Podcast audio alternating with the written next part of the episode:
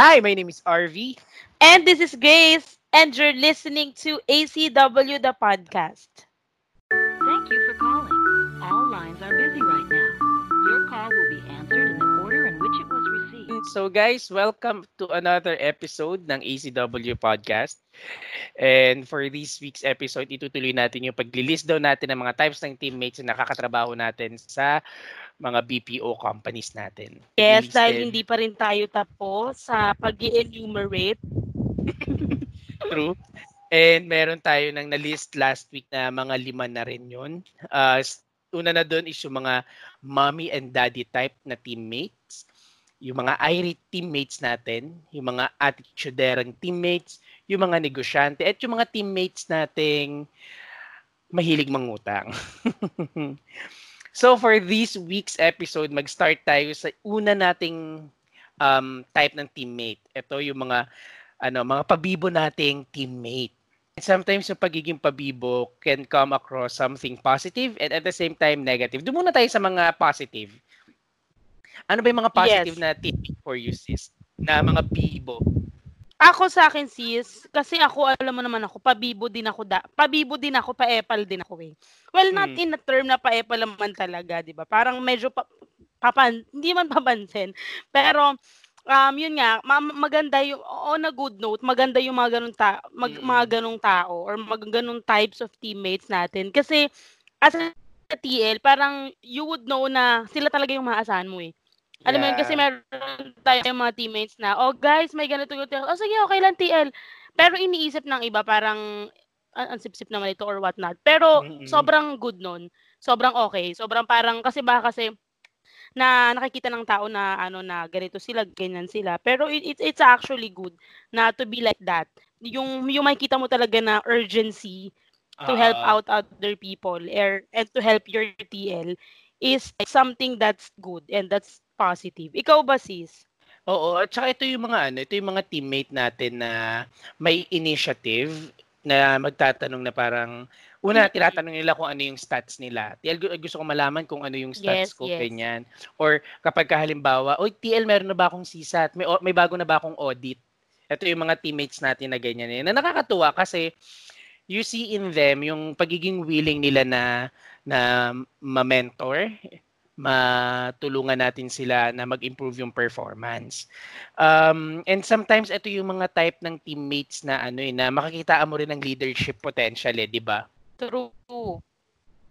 And we have seen people na rin. Ako, sabi mo nga ikaw naging bibo ka na teammate. I guess naging bibo rin naman ako.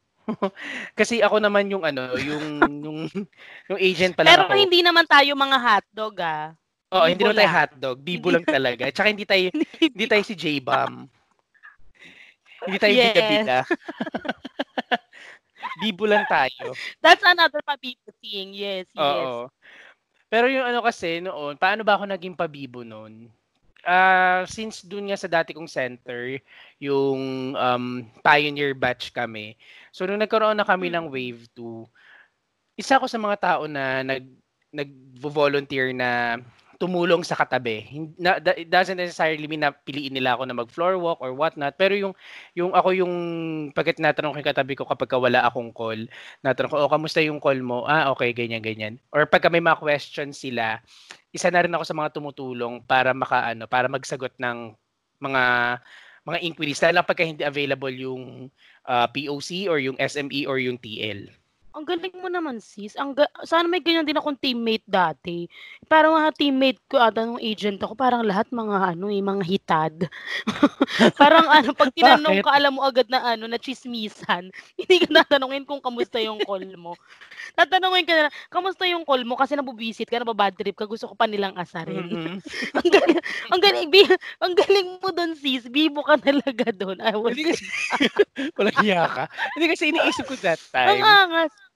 Kasi naisip ko during that time, kung hindi ko tutulungan, kami rin yung maghihirap kasi yung mga calls, say for example, kung hababaan ng customer yung mga ka-team ko na yun, tapos tumawag ulit, ako makakasagot. Di Gina yun. At least doon pa lang. Napuputol na namin yung vicious cycle ng bababaan sila ng customer tapos tatawag uli.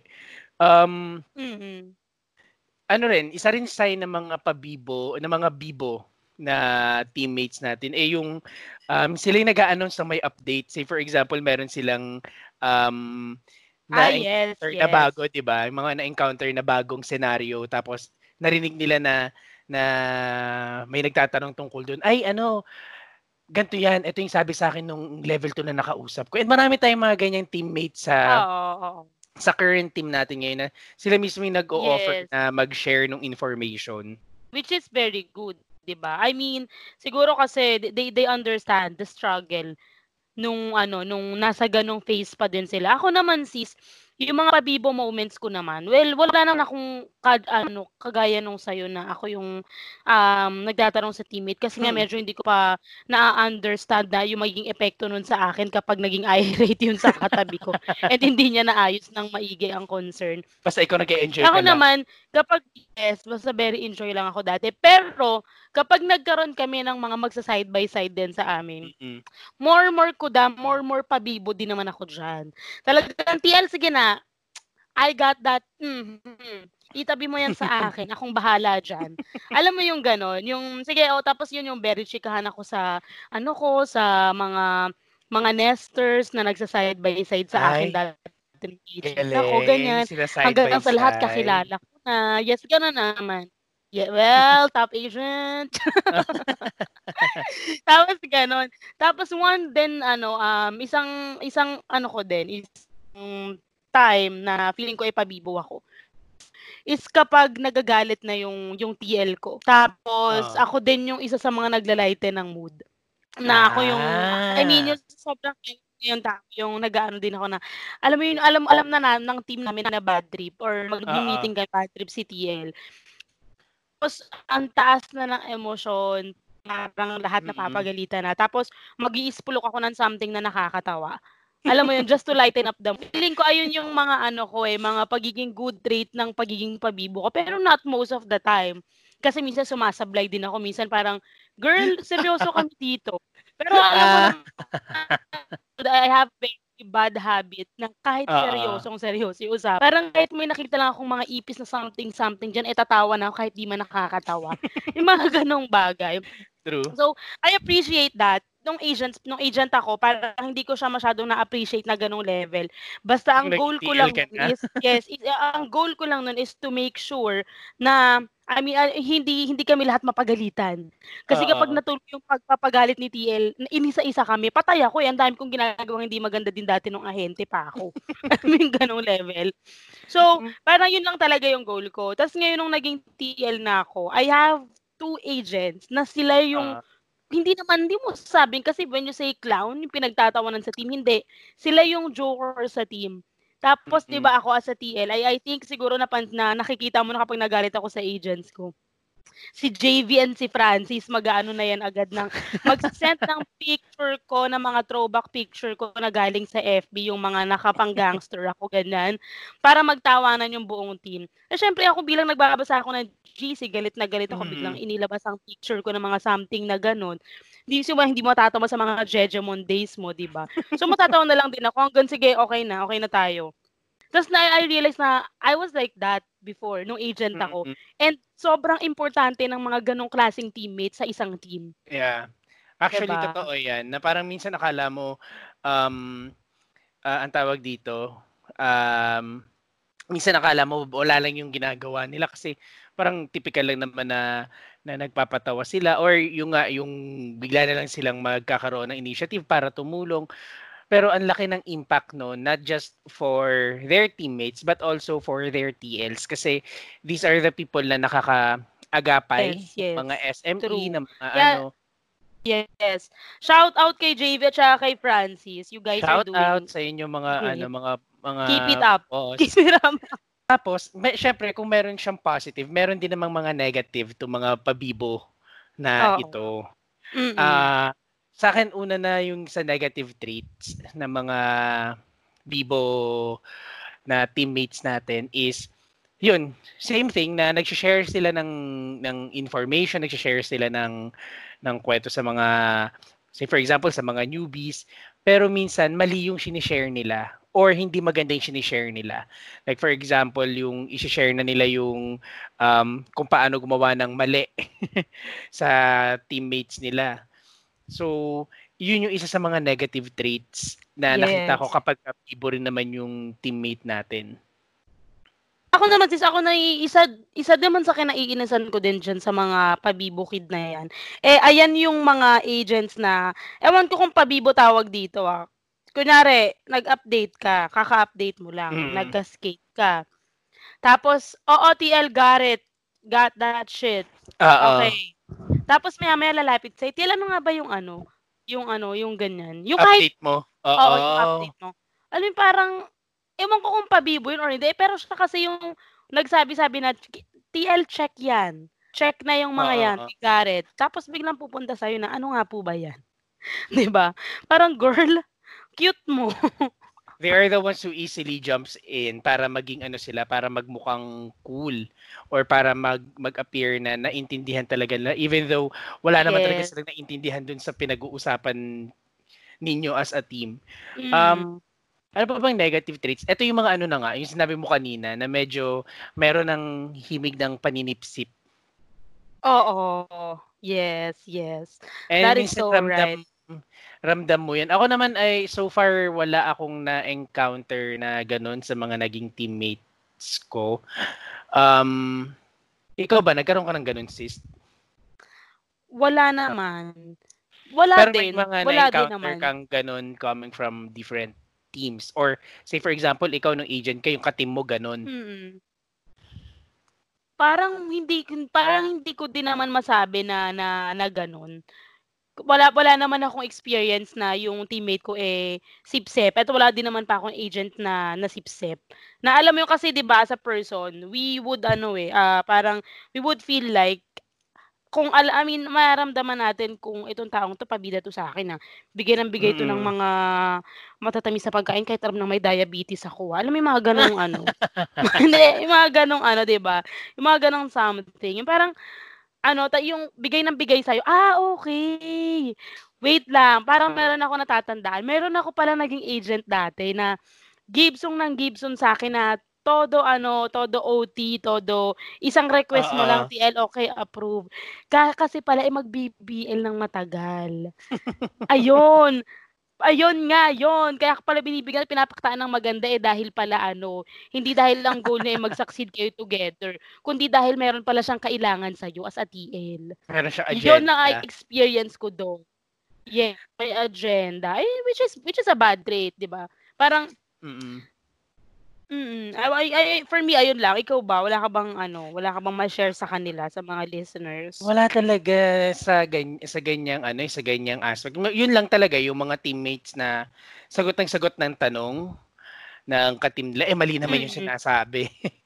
Tapos kapag kinorek sila ng, halimbawa, ng SME or ng TL nila, sila pa yung parang galit. Tapos yung i-defend talaga nila na tama yung sinasabi ko. Tapos hanggang sa darating nila sa punto na mapapahiya sila kasi marirealize sila na ay oo nga, mali nga. Well, feeling ko naman okay lang maging pabibo.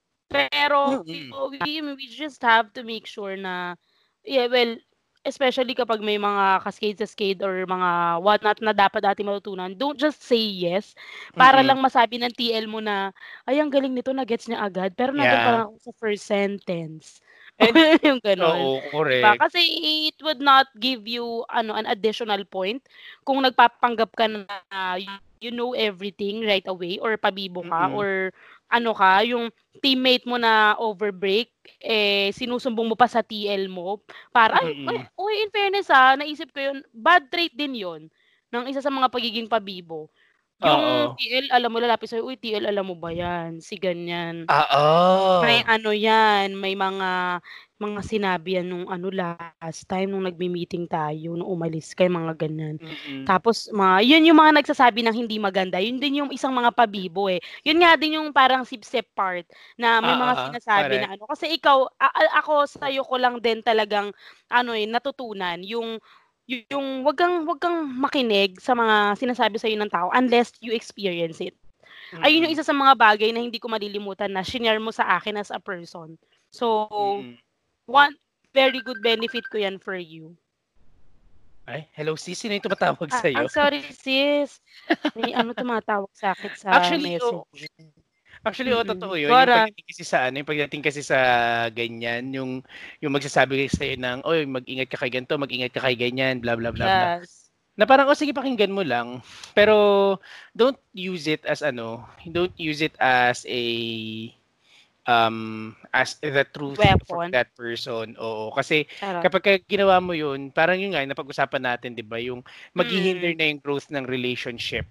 Because of other people's mindset. And eto mga tao na to na may ganong mindset sa ka-team nila, tapos shinare sa'yo, tapos naniwala ka, eh, ikaw rin yung talo dun sa part na yun. Yes, correct. And for sure, guys, sa mga agents and teammates natin, for sure, your TL can see that. Like, if your teammates is, or for example, not following rules, for example, basta may mga ginagawang hindi maganda.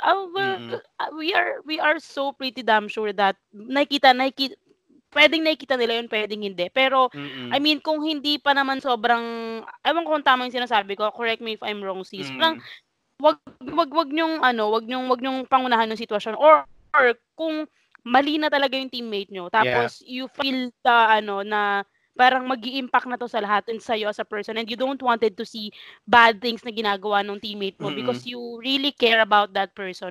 I think the first person that you should be, speaking or talking to is the person na gumagawa ng mali. Yeah. And then, like, for example, hindi niya binago or whatnot. Then, you can go ahead and talk to your TL, pero hindi mo sasabihin yun negatively. Like what we've mentioned sa previous episodes natin na parang, kung may sasabihin ka sa isang tao, I mean, pero for sure, alam naman lahat na nakikinig sa atin ng mga galing sa BPOs and e-commerce, positive scripting. Diba? Yeah. There's a better way on how you can say things. Diba? Para hindi maapektuhan yung magiging judgment ng taong kausap mo doon sa taong i-share mo yung sinabi sa iyo ganyan. Yeah, tama naman 'yun. Yeah. Na there's always a positive way na sometimes kasi yung iba sasabihin as it is or minsan malala pa nga is dadagdagan. So wag ganun, guys. It's okay to na maging bibo. I love bibo kids. I love teammates na who takes initiative, who takes action. Yun lang, we have to put that energy into something that would improve you as a person and would also improve the performance of the whole team. Wow. Yes. Totally. Diba kasi sometimes, diba, your TL, or kahit hindi yung TL mo, kahit yung kaibigan mo, kahit sino. Minsan, we would feel, kung paano mo yung sinabi sa amin, parang, ay, neta to, parang di maganda yung delivery nito, parang mamaya sila. Alam mo yon, hindi nyo alam na, minsan kasi yung mga taong kausap nyo is mas ahead yung thinking nila sa inyo, or na-experience na nila yung ganung scenario, like me and Arvy. Like, for example, meron nagsabi sa atin, diba, ay sis, tingnan mo, isa-isa natin yung sinabi niya. Parang may mali sa sinabi niya. Yeah. Parang diba? Parang i-weigh nyo rin yung sasabihin nyo kasi baka mamaya kayo pa yung magmukhang naninira. Diba? True. Correct. Yes. So, now, after na mga Bibo teammates natin, eto naman yung mga teammates natin na gusto mong sabihin na ang ganda-ganda. Ang pogi-pogi Ako to. Oh, ikaw to. This is moi. Charot. yung mga fuckboy and fuckgirl magnets. Yes. Ito yung they don't necessarily appear na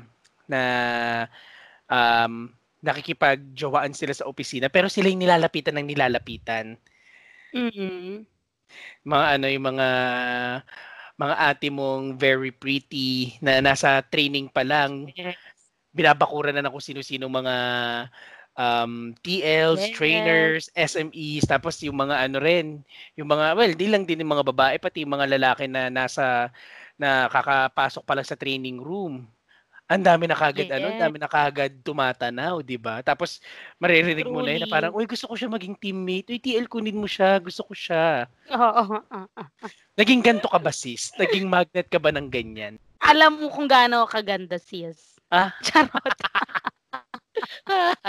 Hindi, charot lang. Hindi ako naging ganyan. Oo. Hindi ako naging ganyan. Pero kasi, yun nga, siguro, in not in a way na gusto nila ako kasi ang ganda ko. Pero kasi, wow. For me, feeling so. Paano pamamaraan? For me, kasi nga, di ba kasi sis, ano ako, very madaldal ako. Mm. Alam mo yun, yung parang, ano, very friendly, ganyan. I think, ayun yung pwedeng naging reason kung bakit medyo madami akong naging friends inside the BPO back then. Mm. Pero, yun nga, pero hindi dahil maganda ako, sure ako. Sure ako. Ikaw, may mga, naging ganto ka ba? Yung may mga, kuma-crush din sa'yo habang nasa training ka pa lang? Wala. hindi ata talaga ako gustuhin. walang ganun. Pero marami akong mga kakilala na naging ganito. May motto pala ako sis para sa kanila. Ano yun? May motto ako para doon sa mga tumatarget na mga trainees ng ano na mga...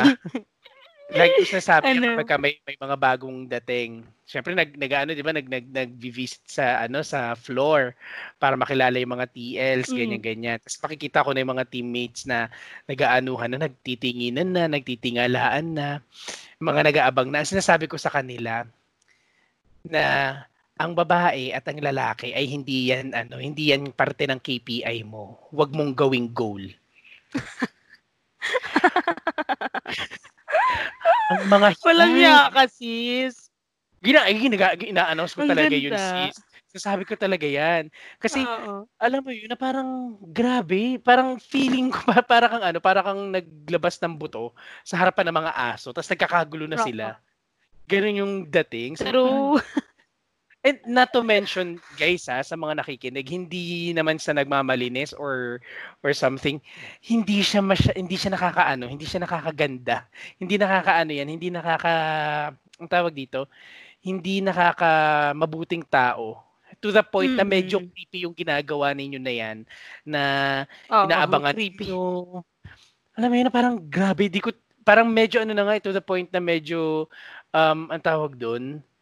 nakalimutan ko yung term pero medyo nakakadiri na parang ano ba, pagka nakakita kayo ng babae o makakita kayo ng lalaking pogi or maganda, ano na kagad kayo, nakaabang na kayo. Alam mo yung tinitingala, yung dadaanan sa training room, sisilipin sa training room, parang ano ba? Yes. And sometimes I think it's actually bad to pay a lot of attention sa isang tao na alam mo kasi sis, yung mga experiences ko sa mga fuck girl, fuck boy magnet na yan. I mean, sila yung mga nagiging atichona pagdating sa box. Yung kasi dami sa kanilang nag-experience ko before sa sa previous company ko. Dami sa kanyang nabebeta, nakakabeti, ang dami sa kanyang gustong mag-assist, ganyan. Yung parang feeling na minsan sobrang entitled na. Mm-mm. Na parang girl, ito yung mga mga nagiging atichona. Yung from fuck girl magnet to fuck boy magnet. Sila yung may mas malaking chance. I mean, I'm not saying that everybody. Automatic diba? Ganun na kagad. I'm just saying that few of these people na nakakakuha ng attention na sobra sa attention na dapat lang niya nakukuha. Mm-mm. Tapos yung sobra yung natatanggap niya, yung parang feeling na artista na siya, ganyan. Artista siya sa ops. Oo sis, may mga ganun talaga. Trust me. At saka, go ahead. Ikaw na. Hindi kasi ang sasabihin ko lang na if you are this kind of person, you're getting this kind of attention. It's not your fault na may mga lumalapit sa iyo and it's something na you don't have to blame yourself for. Pero guys, kung ito kasi parang baka sabihin naman napaka-ipokrito ko. Pero kung ganyan guys, kung yung lalapit sa inyo, alam naman na ninyo na may una, kapag nilalapitan kayo, magtanong kayo, may jowa ba yan? Or may asa? Yes. Kasi mamaya, for the pato lang kayo, tapos ending, kayo yung susugurin, kayo yung magtanong muna kayo para hindi ninyo sasabihin na biktima ako. It's it's an information na dapat mong malaman kapag may pumuporma sa iyo. And if you don't really like the attention that you're getting, regardless kung babae ka o lalaki, talk to your TL. Kasi at the end of the day, we don't want anyone to be harassed. And dami-daming kaso ng harassment din, mapalalaki, mapababae sa BPO. Alam mo yun, na parang kaya nauuso yung ano eh. Ang term nga namin doon, mga keychain.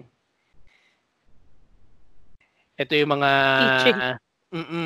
Kasi kung may girlfriend si guy or may boyfriend si girl, or kung may boyfriend si boy, tapos pumatol ka doon, ang tawag namin doon sa mismong jowa, eh yun yung backpack. Tapos ikaw na pumatol sa ganun, nagiging keychain ka, nagiging sabit ka doon sa relationship ng dalawa. So, hindi porket nagpakita ng magandang intensyon, hindi porket sinabi sa iyo na gusto ka niya, eh yun na yun. There's more to that. Magtanong kayo kung yan bang lumalapit sa inyo eh may jowa. At kung may jowa na yan or asawa, tama na, wag na ninyong i-indulge yung sarili sa ganyan. Mas nakakatuwa na magkaroon ka ng jowa na pwede mong i-post sa social media rather than sasabihan mo i-post na, uy, wag mo i-post na magkasama kami. Oo, correct yan, right?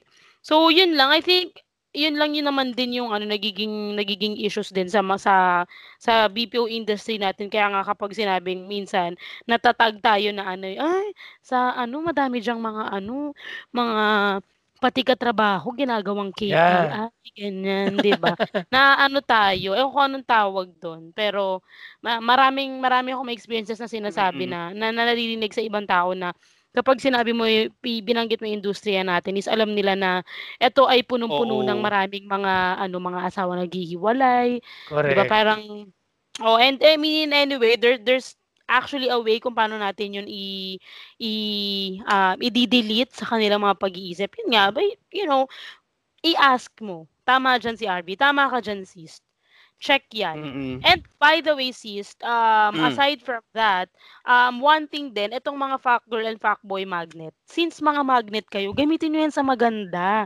Correct. Hindi puro sa mga kaharutan. Since ang daming gustong mag-a-assist sa inyo, i-assess mo kung sino ang pinakamagaling doon. Mamili ka.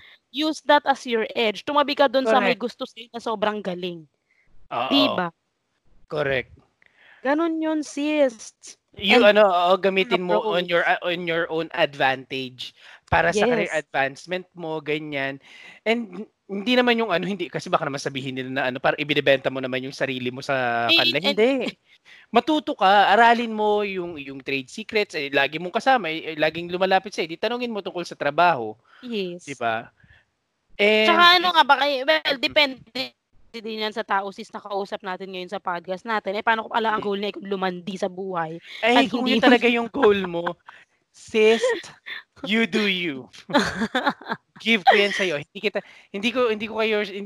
We are not shaming anyone. We're not shaming anyone na gumagawa niyan. Mm-hmm. If that's your thing, you do you. Pero, ito lang iisipin mo, wag mong hayaan na makasira ka ng family ng iba. And wag mo ring hayaang masira yung sarili mo. Ano ba yung, remind yourself, ano ba yung dahilan mo kung bakit ka pumasok dyan? Yes. Diba? Right? It's for you to earn. At unless kagaya ka ni RV na kaya lang pumapasok dahil bored sa bahay. Pero eredero. Wow. Sana nga sis magdilang anghel kang hitad ka. True. Kasi mahabang usapin to and we might have another episode about this solely for this kasi nga yun nagiging parte siya ng kultura naging parte na siya ng kultura and at the same time nagiging mindset na siya ng mga tao sa mga nagtatrabaho sa BPO. Oo, alam nila na kapag working sa industry natin may mga kahitarang ganyan. And we don't want that negative shit para na maidikit sa atin. True. So, we'll talk about that more siguro ngayon nga sa previous next episode natin, sis. Yes. And mag-i-invite tayo ng mga expert. Oh, wow. Oo, expert. Gora. Expert sa panghihitad. Yes. Anyway, so yun. Let's move on to another teammate. Ito yung mga teammate nating palitaw.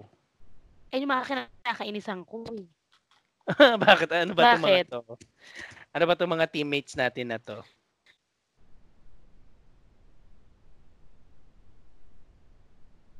Hello? Nandiyan ka ba, sis? Yes, I'm here. Ay, sorry. Poor connection ako. Guys, sorry ulit ha kung ganito ang audio namin ni Arvy. It's just that we're doing this again remotely. Yes. So, pasensya na po. Matatagalan na naman tayo. 2 linggo pa. Uli, oo nga, no? 2 weeks pa. Para malaman natin kung from being a MECU or modified ECQ to general community quarantine or GCQ. Yes. Si GCQ Sanchez. Nakakatawa yun. Nakakastar yun. Oo. So titingnan natin kung makakamove na tayo sa next level. Marami nang congratulations sa mga areas na na-promote na to GCQ. Pero guys ha, hindi porket naka-GCQ na kayo eh babalik na kayo sa normal na na kayo na magpapakahitad na kayo sa mga kalsada, maglalabas na uli kayo. Ingat pa rin tayo. Yes. Ito yung mga teammates natin na minsan nandyan, madalas wala. Yung mga teammates nating lulubog at lilitaw. Naku, sis! Ako aminin ko siya, ang dami ko na tinanggal dahil dyan. Sa mga yan. Alam mo yan, marami akong tinanggal dahil dyan. Ako nga yung last hawak na last experience ko dito. Hindi niya na ako tinanggal na Hindi niya na inantay na na tanggalin ko siya. Nagkusa na lang siya. Hindi na lang talaga siya sumipot. Hindi na siya nanlaban. Yes. Oo nga, bigla-bigla na lang hindi na lang talaga dumating. Yes, bigla na lang siyang umexit. Kwento ko ba? Kwento ko, nakakatawa to. Shoota, gigigil ako dito. Bago natin pag-usapan yung topic. Galit na galit, gustong manakit. So, saktan to. Etong agent kong are, ito experience ko. Agents ko na medyo kailangan ng matinding tapos siya pa yung palating wala. 'Di ba? Alam niyo na parang girl, effort na nga kami para girl, boy, effort na nga kami para ma-make sure natin na makapag-keep up ka. Pero hindi ka nakakapag-keep up kasi palagi kang wala. True. Ito yung bukod sa palaging wala, ito rin yung palaging late. Right? Matatandaan ko lang, maikwento ko lang sa podcast natin. Nung time na nagalit ako sa kanya, talagang uminit talaga ang ulo ko. So, 9 to 6 tayo, diba? 9 to 6. Ang pasok. 11 na, wala pa siya. So, tinatawagan ko, ganyan. Pinapatawagan ko sa mga teammates na, ay, wala. Dumating ng office. Andun pa lang ako sa may station ko. Bilang malapit yung station ko dun sa may pintuan. Nakaharap na ako sa pintuan. Hindi ko siya nakita. Nakatingin lang ako doon dahil malabo ang mata ko. So, sinabi sa akin ng isa ating teammate, sabi na, TL, andyan na si Sabi na, ay, naglalakad. Abay, pagtingin ko, ang bagal pang maglakad bilang late na nga siya. Diba? Alam mo, parang, girl, kuya, okay ka lang. Late ka na, ganyan ka pa maglakad. So, andito na si kuya, dumating na. Okay, lagin, ganyan. So, kaninayaan ko muna, ko muna init ng ulo ko, pinawala ko muna. Nagyosi muna ako. Ganun katindi yung stress ko sa kanya. Bago ko siya kausapin, nagyosi muna ako. So, yosi pampakalma. Akyat, okay. So, sabi ko, coaching tayo ha, wrap up ka. Okay po, ganyan. Bumalik na ako, 30 minutes ako nag-aantay. Sabi na, ay, TL wrap up ba? Alam mo, parang gigil talaga kasi. Pero, anyway, ko yun, dinedma ko yun. So, habang naglalakad, din ako makatiis eh. Since, naman siya, wala naman siyang customer that time. Lumapit na ako sa kanya. Sabi ko, bakit ka late? Sabi na, TL kasi, walang habal. So, sige. TL, pinababa ko ng habal ko kasi bawal daw. Sabi ko, ganun, bawal ba? Sabi ko, kanina, sinakyan ko, ganun din, yung ride, motorcycle app, na ginagamit natin, madalas. Kanina, ako dun sa app na yun, okay naman, carry naman. Hindi, TL, bawal kasi, mahigpit kasi sa amin, eh. Ganun, okay, sige, bakit ka late? Bakit 2 oras halos? Sabi na, kasi TL, ang daming stoplight. Sabi ko, so, alam mo yung walang sense mo siya sabi na, TL, ano, yung nag-text, nung nag-text ako sa'yo, TL, nasa stoplight na ako eh. So, ganoon katagal ang stoplight sa Maynila. I mean, sa ano, sa Makati. So, every 30 minutes, may 30-minute interval kang nakahinto doon, every stoplight. Bilang, ano, 4 na stoplight ang binanggit niya. Diba? Gigigil talaga ako, sis. Talagang, di ko maintindihan dito. Ito pa. Sige, bala ka. Sige na. Ayoko nakakausap. Ayoko nang isipin yung mga bagay-bagay na sinasabi mo. So, carry. So, move sa next. Pag-move namin sa next, kinabukasan, 2 days siyang wala. Sabi na, TL, ano, nagkasakit ako, nilagnat ako. Sabi ko, okay, sige, ano, sana okay ka na, sure, siguro naman okay ka na 2 days. Aka na yung med-cert mo. Sabi na, ay, TL, ano eh, wala akong med-cert. Sabi ko, bakit wala kang med-cert? Eh, diba, alam mo ilang beses ko na sa'yo sinabi, kita mo nga dyan sa mga teammates mong tenure, galit na galit ako pag wala yung, ano, wala yung med-cert, dahil alam mo mangyayari nan sa'yo. Alam mo kung paano yung makaka-apekto sa'yo pag wala kang med-cert. Sabi na, oo nga, TL, alam ko nga yun eh. O, bakit nga wala kang med-cert? Sabi na, hindi, TL, kasi hindi ako nagpa-check-up nung nilagnat ako eh. Umiga lang ako sa bahay, naglagay lang ako ng, ano, ng tuwalya sa ulo. Tapos uminom lang ako ng gamot. Pero okay naman na ako ngayon, TL. Okay na ako. Alam mo yung parang, ay naku sis, alam mo sana sa lahat ng mga TLs na nakikinig sa atin, huwag kayong magkaroon ng ganong agents dahil kakailanganin nyo ng bukod sa patience at tiwala sa Panginoong Diyos na hindi kayo makapatay ng tao. Mga kailangan natin. Ganong level. Oo. May iniisip ko na nga lang, ano eh, Lord, madami pa akong pangarap. Hindi, not to the point na, ano ha, ay, hindi ko alam kung gusto kong pumatay o ako yung gusuid. Alam mo yun sa mga reasons ng agent. Oo. Ikaw sis, may experience ng gano'n? Marami rin sis. Yung ano, yung parang ngayon nagkasakit ang ganito. Next week, ibang sakit na naman. Tapos papasok. Tapos pagka ano, a-absent na naman. Yung parang alam mo yung mas marami pa siyang in-absent kaysa nabuo niyang isang ano, kasi ibinuo niyang isang buong linggong pumasok siya. Or minsan naman pagka pumasok na isang buong linggo rin naman hindi siya papasok. Ano yun, parang ano ba itong mga to? Parang pumasok, nag-apply kayo sa trabaho para pumasok sa trabaho para hindi ninyo pasukan? Ba't pa kayo nag-apply? Diba? True. At saka yung ano, at saka yung mga dahilan na alam ko minsan medyo morbid na yung ano, namatayan ng ganito, namatayan ng ganyan. Ano, parang linggo-linggo may mawawala sa pamilya ninyo. Oh, yung kinuwento ko kanina, talagang iba siya. Oo. Yung sa'yo kasi, sinasabi naman niya yung totoo, pero puro bullshit. Oo. Iwan ko sa kanya kung totoo yung para sa kanya. I mean, at bala ka, gawin yan eh. Ay, yung gusto ko na sabihin na lang na ganun. So, saan kasi give up na ako, tama na. Sumuko ka? Mm-hmm. Oo nga, nakikita kita nun eh. Nakikita mo ako sis, diba? Oo. Kaya lang ayoko lang mawala ng work eh. Shoota siya. Ano, wala naman na siya. Oo. Hindi ko alam kung na, ano yun, nahuli ng, dahil sa droga. Laging parang feeling ko laging nakataas yun eh. Oo, talaga. Parang never bumaba yung tama nung ano na yun, ng animal na yun. Tapos siguro guys sa akin ano, parang yung attendance nyo kasi, yan yung ano eh, yan yung isang bagay na hindi mo kailangan ng special skills. All you have to do is to come in on time and all the time. Mm-mm. Totoo yan. At saka sis, alam mo hindi ko gets yung ano, yung tawag dito. I mean, hindi pala hindi ko gets. Ang gusto ko palang sabihin is yung mga teammates natin, hindi lang nagkakaroon ng bad impression si TL sa inyo. Hindi lang din management na nagkakaroon ng bad impression sa inyo. Pati yung mga ka-teammates nyo. Oo, totoo. Kasi they would feel like, correct. Girl, I mean, alam naman nila yun na unpaid ka, di ba? Pero kasi parang, parang nagiging ano din, nagkakaroon sila ng ano sa'yo na, yan si ano, lagi naman niyang wala eh. I mean, parang mapapag-usapan ka, di ba? Hanggang sa, yun lang ang dahilan kung ay, doon lang nag-ugat yung inis sa'yo ng mga teammates mo dahil lagi kang wala. Hindi ka nakakatulong sa team.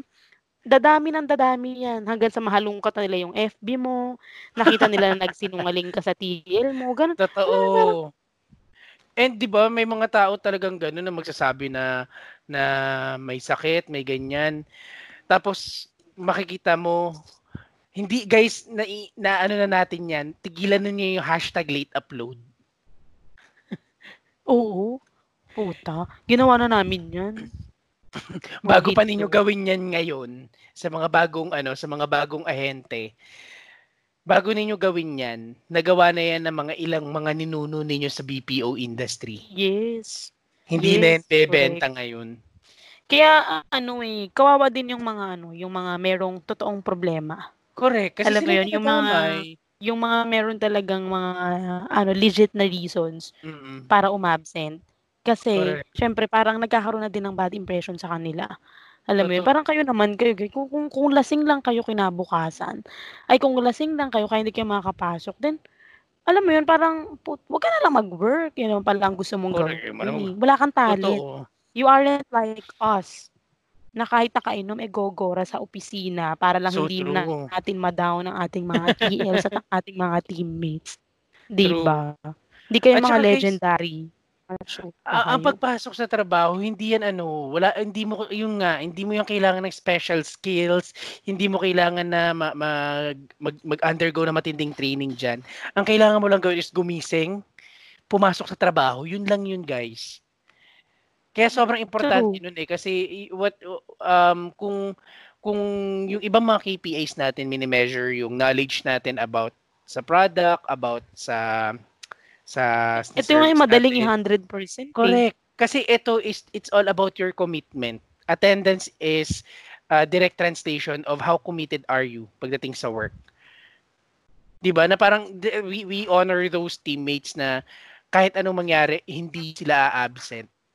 And sometimes ayun nga, sabi mo nga may mga legit naman talaga na reason kung bakit hindi makakapasok. And inis ako sa mga sa alam mo yung nag-away ng jowa kaya hindi nakapasok. Minsan na sobrang honest nila, nasasabi nila yung mga ganyan. Pero, I mean, thank you for being honest, pero puta. Puta ng reason nyo. Diba? Correct. Tas yung dahil lang saan? Dahil lang sa jowa?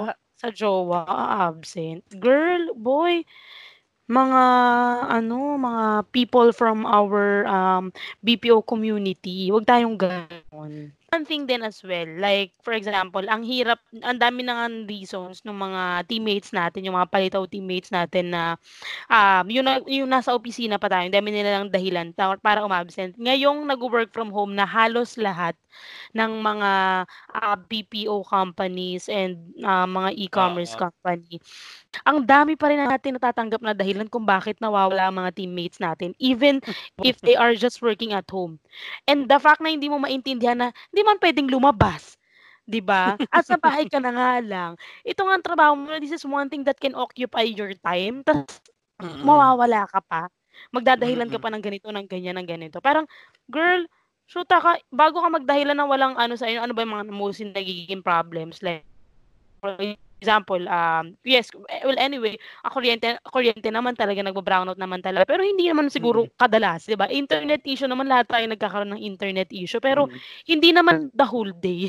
Alam mo 'yon? Tsaka kung magre-reason out tayo ng mga teammate natin, tipla, kung magre-reason out tayo ng mga nag-work from home na wala kayong internet, i-check nyo muna kung wala kayong mga katrabahong kabarangay nyo o ka-city ninyo. Oo. Diba? Baka mamaya nasabihin nyo, may internet problem kayo dyan sa area ninyo. Tapos yung isang member of the teammate sa kabilang team, dyan din wala problema sa internet ninyo. Then, ano pa lumabas sa'yo? Di, nagmukha ka pang mukha ka pang sinungaling. So, ang ganda ng ng work from home. So, yung mga nag-iisipan ng reasons dyan para umabsent or whatnot, think about it. True. At saka lang naman guys, yung baka sabihin niyo naman sobrang harsh namin ni Grace sa mga sinasabi namin tungkol sa mga uma-absent. The reason why we're saying this, hindi naman namin nilalahat. No. Hindi namin sasabi na lahat ng uma-absent na lahat ng hindi pumapasok sa trabaho nagsisinungaling. It's just that we have met people na talagang gagawin lahat para hindi lang makapasok. And if you're someone na legit yung reason mo kung bakit ka hindi nakapasok ngayon, ngayong araw na to, we understand that. Pero for those people na gumagawa ng pagsisinungaling, naggagawa ng peking dahilan para maka-absent sila, kita kayo ng lahat. Bahala kayo. Gusto nyo yan eh. Correct. Kita kayo ng TL ninyo at kita kayo ng upper management. Okay? Yes. Correct. So, eto na. Andito na tayo sa pinakahuli para gawin na nating light lang. Ito yung mga ka-team natin. Nabanggit mo na to kanina. Yung mga ka-team nating mga clown sa office. Yes. Sila minsan yung mga ano, sila minsan maroon ako niyan eh. Mga teammate natin na nagiging reason kung bakit excited pumasok yung buong team din. Kasi ay, makikita ko na uli si ate ganito. Ay, makikita ko na uli si kuya ganyan. Mm-hmm. Correct. Yes, ang dami kong ganyan sa team. Ang dami kong mga clowns. Ang dami kong mga teammate na hindi pa bibo pero patawa sa buong team. Sana kung meron kayong team, meron kayong ganong tao. And if you are that type of person, wag kayong mahiya to be like that inside of your team, 'di ba? Parang if you have the power or you have the skills or normal sa inyo na ay magpasayo ng ibang tao or go ahead, do that. We need people like you. Totoo. And malaking moral booster tong mga tao na to na alam mo yung pagdating kasi sa trabaho na yan, mahirap na talaga siya. Hindi siya madali. And the fastest way, the easiest way for us to make things lighter, not just for ourselves, but for the whole team, is for us to laugh. Yeah. Not because hindi natin siniseryoso yung trabaho natin, but sometimes you need that eh. Yung isang buong araw sa 8 oras, 9 oras na nagtatrabaho ka, you'll be needing that person na mag-spark na tumawa kayo sa team. Mm-hmm. Yes. So, tsaka minsan ito rin yung nagiging reason kung bakit ayaw nang umalis ng ibang teammates na parang kahit natotoxic na sila sa campaign nila, natotoxic na sila sa account nila, parang inaano pa nila, alam mo kung hindi lang dahil talaga sa mga ka-team mong ganito eh. Sa mga ka-team, minsan di ba, no, hindi yung nagiging reason kung bakit ka nag-i-stay eh, sa totoo lang. Kasi nakakatawa kayo eh. Mm-mm. I agree with that. And for sure, kung meron tayong mga clown teammates, meron din tayong mga ganong klaseng TL. Yung sobrang ansaya kasama.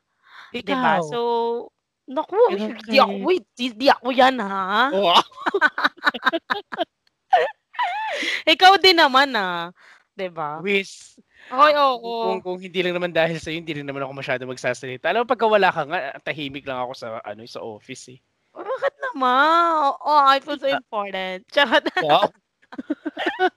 Hindi kasi yun nga. Like, kasi wala nang gugulo sa akin. Oo, yun nga. Yun lang, medyo magulo din ako. Which is, on a bad note, which is, minsan hindi din maganda. Kasi yung mga agents natin na mga yung patawa, yung mga clown, yung mahilig mag-joke.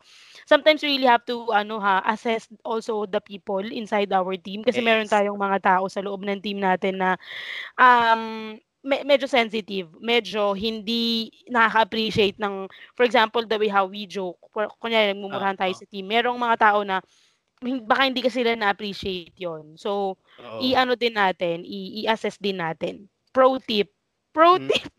Wow. Grace by sa 101, masterclass. Diba? Totoo yun. Tingnan nyo din. Baka mamaya kayo pa yung maging dahilan ng pag-aaway sa team eh. Diba? Correct. Baka mamaya tawa-tawa ka lang yun pa yan, galit na sa'yo yung teammate mo. So, check out nyo din sila. Baka mamaya, oy, okay lang ba, biroon tayo ng mga ganito-ganito ah. Oo. Diba? Totoo yan. Check din muna tayo. And sometimes, ikaw sabi mo, pag na-offend na kita ha.